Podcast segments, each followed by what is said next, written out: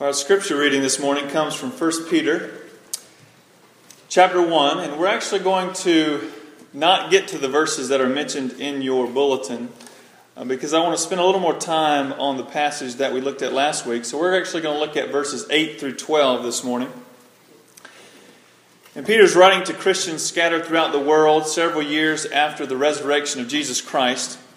And after establishing the fact that as followers of Jesus Christ, we are exiles in this world, in which we experience both the brokenness of the world as well as the joys of being in a relationship with God, in that context, Peter writes the following. And I also want to just mention this. When Peter refers to you in these verses, he's referring to the plural you, the not just you individually, but you all. And so I'm going to, I'm going to interject that I'm not sure if your translation has that, but I want us to get the sense that he's talking to a group of people. He's talking to all believers that are scattered throughout the world at that time that these, this letter was written to. So he says, Though you all have not seen him, you all love him. Though you all do not now see him, you all believe in him and rejoice with joy that is inexpressible and filled with glory obtaining the outcome of your faith, the salvation of your souls. Concerning this salvation, the prophets who prophesied about the grace that was to be yours searched and inquired carefully, inquiring what sufferings or what person or time the Spirit of Christ in them was indicating when he predicted the sufferings of Christ and the subsequent glories. It was revealed to them that they were not serving themselves, but you in the things that now have been announced to you through those who preach the good news to you by the Holy Spirit, sent from heaven, things into which angels long to look. This is the word of the Lord. You know, yesterday, uh, my wife and I took a baby gift over to some friends of ours. They just recently had a baby three weeks ago. And it brought back some memories of, you know, when Celia uh, was pregnant with our children. And one thing I noticed with dealing with pregnancy is that uh, you have these symptoms that occur early on. Now, some of us we don't we don't really know what that means or what that feels like, like myself. But you know, we've known someone who has been pregnant or whatnot, so I think we can understand to some degree there are symptoms that come along with the whole process of pregnancy. And so, but earlier on, early on, you know, you had these symptoms and you're not real sure what's happening, you know. But as time goes on, you realize, oh, yes, um, something is in fact happening. I'm having a baby. And you know this, this baby's on the way. And you're not sure of the time or the details. Now, we try to discern the time. You know, we set the due date out there which they rarely come on that day. You know, it's a guesstimate. Even with our technology, we still don't know exactly when it's going to happen, but we know it's going to happen at some point. And as time goes on, we kind of gain more and more detail as the pregnancy progresses. And as I was reading this passage, especially these last few verses, I want to look at those first and then we'll jump into the, the first couple. But in many ways, the Old Testament is like a pregnancy. You know, Peter writes in verses 10 through 12 he says, concerning the salvation, he's talking about the verses he just mentioned before that as Jews and Gentiles, the way we are brought into the people of God is through the Son of God, through Jesus Christ and what he's done for us through his life, death, resurrection. It is through Jesus Christ that we're all brought into the family of God. And so Peter says, concerning this salvation, what God accomplished through Jesus Christ, he says, The prophets who prophesied about the grace that was yours, to be yours, searched and inquired carefully, inquiring what person or time the Spirit of Christ in them was indicating when he predicted the sufferings of Christ and the, glo- and the subsequent glories. It was revealed to them that they were serving not themselves but you in the things that now have been announced to you through those who preach the good news to you by the Holy Spirit sent from heaven, things into which angels long to look. See, this period before the coming of Christ was pregnant with anticipation that God was going to send this Messiah, this one who will deliver people from their sin. And so the prophets, they, they didn't know exactly how that was all going to pan out, They didn't know the exact detail. And so it says, you know, while God was giving them this word to speak to his people, the prophets were wondering, you know, we're talking about this deliverer that's to come. I wonder who it's going to be, how it's going to happen, when it's going to happen, but they didn't know. You know, it's like that pregnancy. You know the baby's on its way, but you don't have all the details. Is it a boy? Is it a girl? When's it going to be born? I wonder what it's going to look like. You're not real sure, but you know what's going to happen somewhere down the line, but you're, you're not sure of the timing yet, or the, you're unclear of the details. And so we see that in the Old Testament. There was this expectation, this anticipation that it is coming, it's going to happen, but we don't know exactly the details. And so the prophets were wondering and inquiring about what God was going to do and how he was going to do it exactly. And the Apostle Paul writes in Galatians 4, verses 4 and 5, he says, But when the fullness of time had come, God sent forth his Son, born of woman, born under the law, to redeem those who were under the law, so that we might receive adoption as sons. And so the time came, and Christ was born. He came. We just celebrated it through the Advent season, the coming of Christ. And there were many who saw Christ who walked with Jesus Christ, who learned from Jesus Christ, and who were sent out by Christ. And we refer to these as the apostles. And one of those apostles, the apostle Peter, is writing, he wrote, he wrote the letter that we're studying today, and he's writing this letter to those who have never seen Jesus. They've never seen him, they've just heard about him.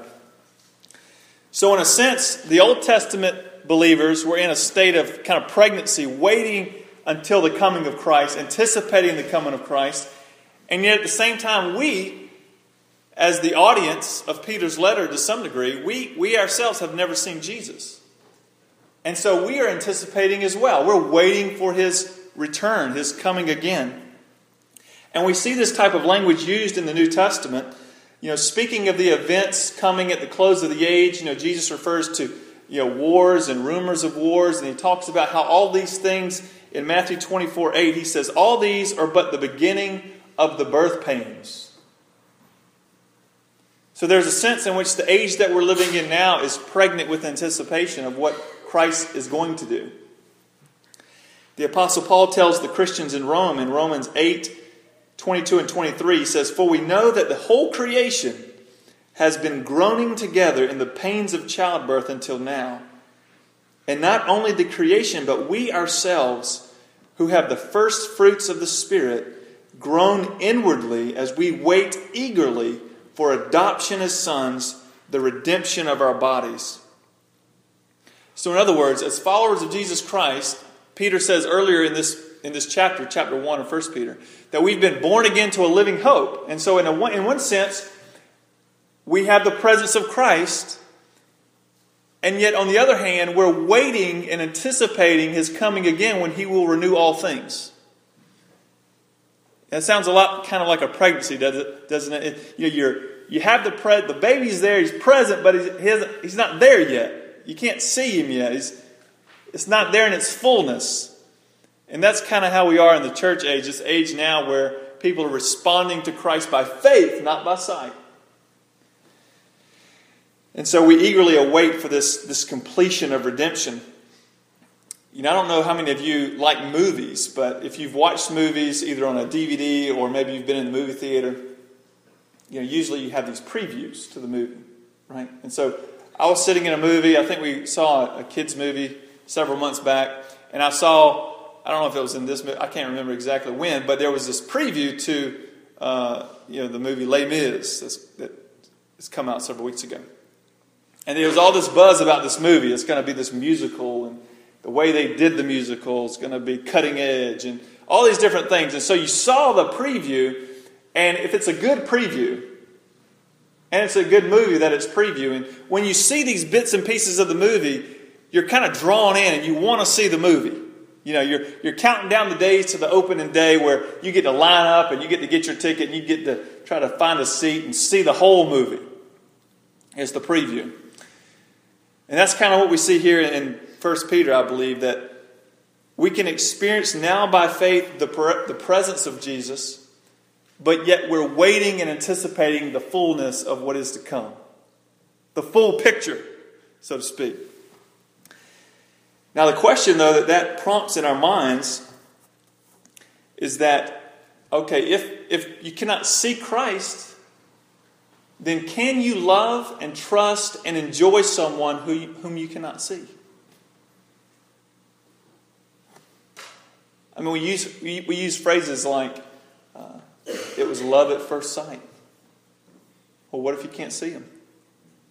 I mean, can you love someone that you cannot see? Can you trust someone that you cannot see? Or can you enjoy a relationship with someone you cannot see? And that question got me thinking about this idea of, of loving, trusting, enjoying someone you cannot see. And then I was led to an article that was written by a blind man. And the article was about how someone who physically cannot see enters a relationship with somebody. And I was curious. I was thinking, okay, I can't see Jesus, and yet I love him, I trust him, I enjoy my relationship with him. You know, how do you explain that? Can, is there any way that we can make some parallels here? And I think we got the picture of the pregnancy there that, you know, there's something there, it's present, but it's not there in its fullness yet, and so it's coming where we will see. But then I also thought about this well, what if you were blind? I mean, if you're physically blind, can you have a loving relationship with somebody? Well, sure you can. But the question is, well, how do you how do you get to know the person? You can't see it. And so as I, as I was reading this article, I found that yes, in fact, people that cannot see still have healthy, growing, loving relationships, people that they trust, people that they enjoy in their lives.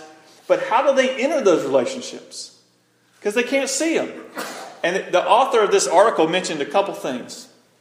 One is, yes, we cannot see them, but we can hear them. And a lot, you can tell a lot about somebody by their voice. And the second thing he mentioned was that you can you can gather information about that other person through your friends that can see. Maybe it's your brother or your good friend and they can physically see. And so you just ask them, well, tell me about this person. What do you see, you know, as you look at them? And so it was, it's through these other sources and other ways of gaining information about the person that they can enter a relationship with the person, even though they cannot physically see them. Do you remember what Jesus said to Thomas after he was raised from the dead and he appeared to the disciples?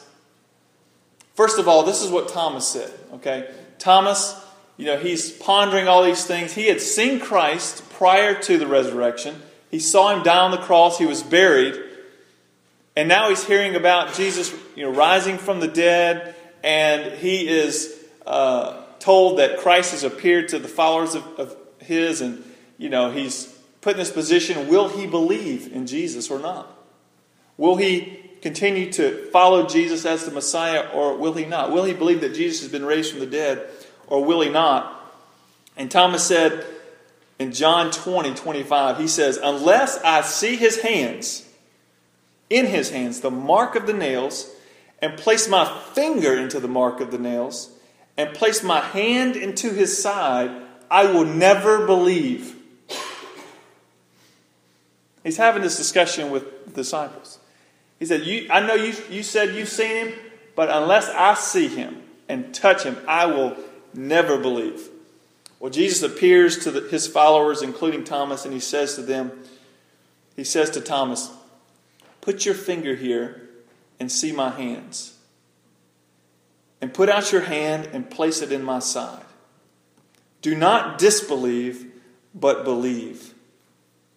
And Thomas answered him, My Lord and my God. And Jesus said to him, Have you believed because you have seen me? Blessed are those who have not seen and yet have believed. So the question is can we, can we love? Can we believe? Can we enjoy a relationship with Jesus Christ, with God Himself, if we can't see Him? Well, the Apostle Peter coming from a position of sight because he has seen Jesus. He's walked with Jesus. He's been sent out by Jesus. He's coming from a position of sight. In a way, he commends and marvels at his audience because of their love for the unseen Jesus. He writes this in verse 8.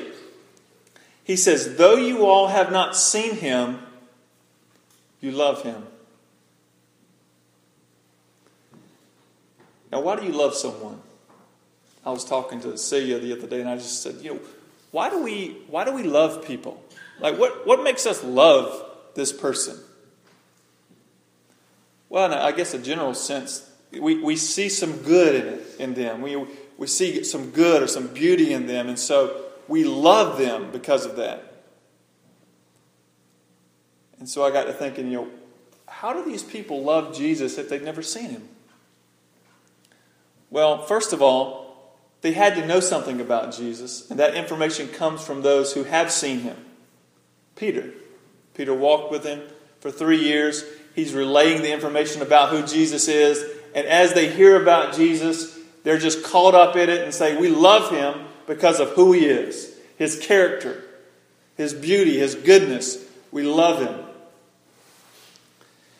Why do we love him? Well, not only is he good in and of himself, but look what he's done for us. He's caused us to be born again to a living hope. He's, he's not only good in and of himself and deserving all of our love and affection no matter what he's done, but yet he stepped down out of heaven and died on the cross on our behalf.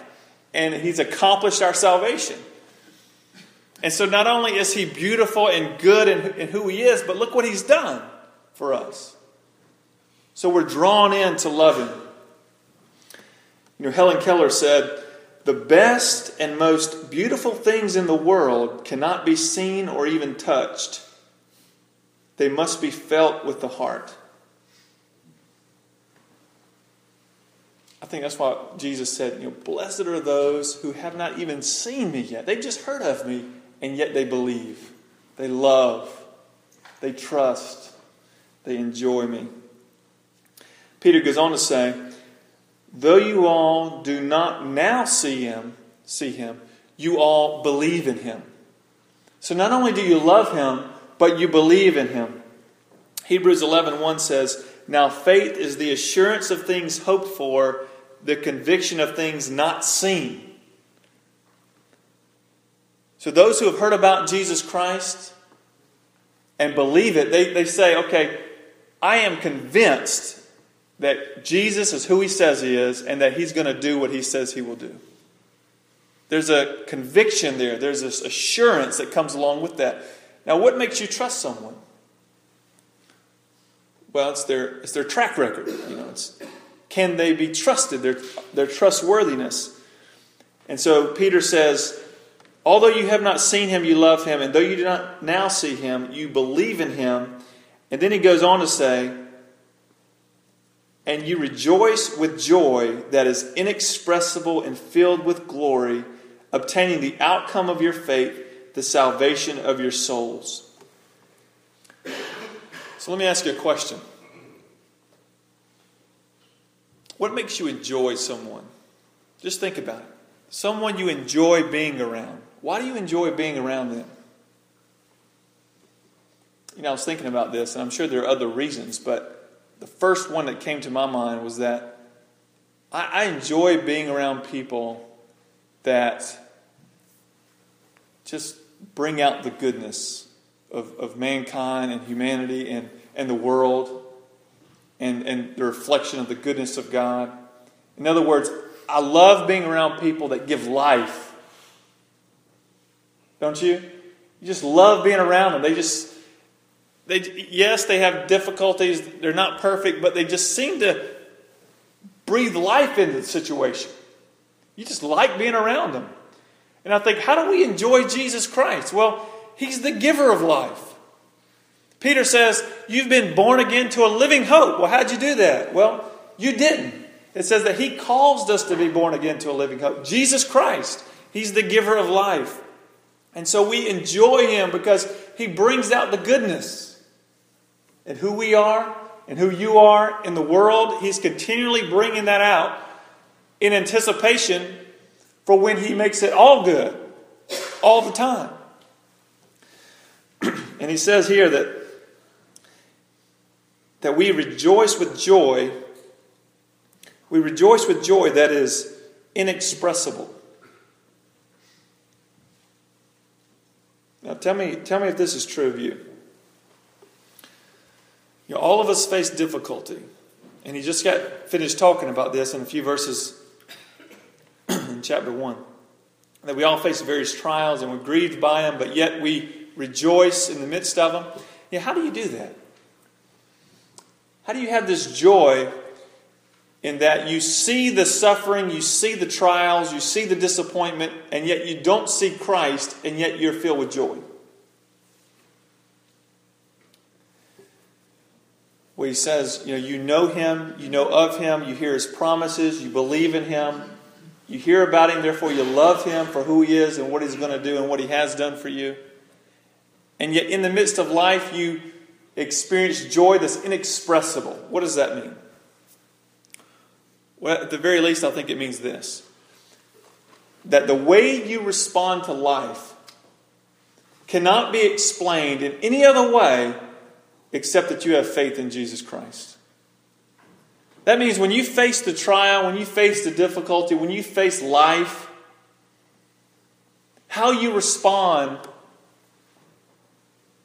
shows the world where your joy is.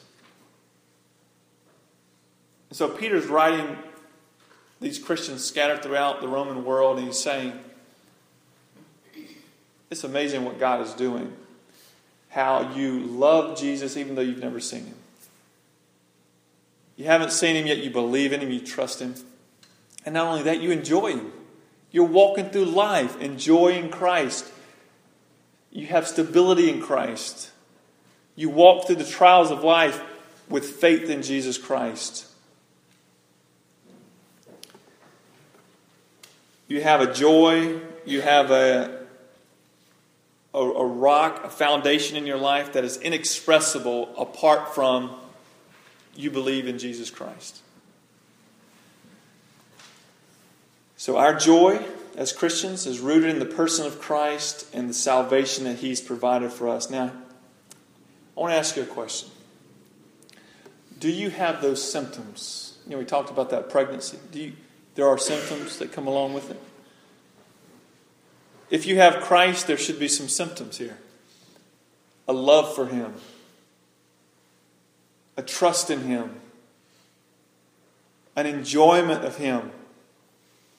Do you have those symptoms? I mean, do you, do you see that in your life? Is your life pregnant with the presence of Christ? this anticipation as well that he's coming. If you don't if you do not have these symptoms, then I invite you this morning to place your faith in Christ. You've heard about him.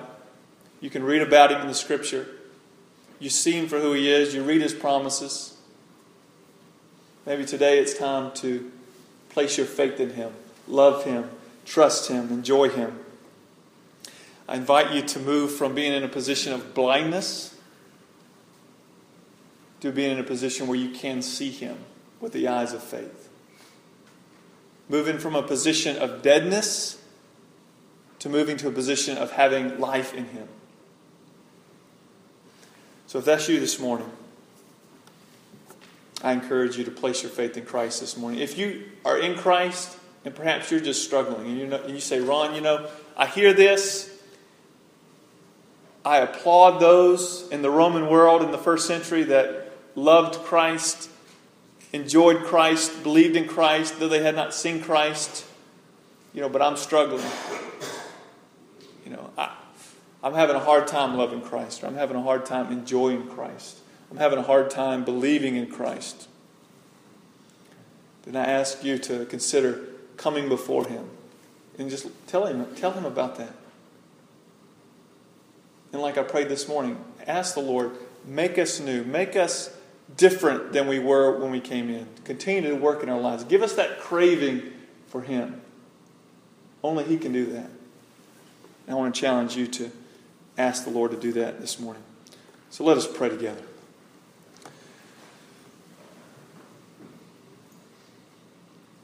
Lord, we are so thankful that you have made yourself known. You tell us you've made yourself known through what has been made, and you've made yourself known specifically through your word, the scripture. And as we read about you, Lord, uh, we love you. As we read your promises, we believe in you. We trust you. Lord, and even in the midst of difficulty, disappointment, consequence,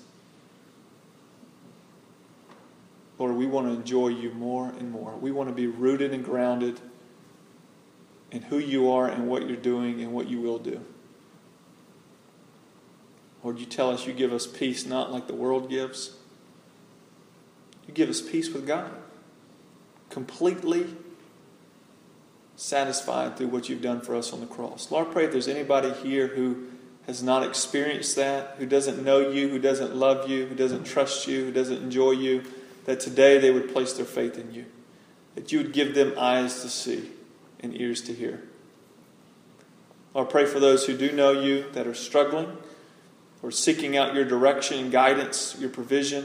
I pray you would meet them in a special way today. And by your Holy Spirit, you would fill them with confidence and assurance that not only can they love you, but you love them. And you have a plan for them. Lord, and we all come to you in different places, but worshiping you for what you've done through Christ. And we pray this in Jesus' name. Amen.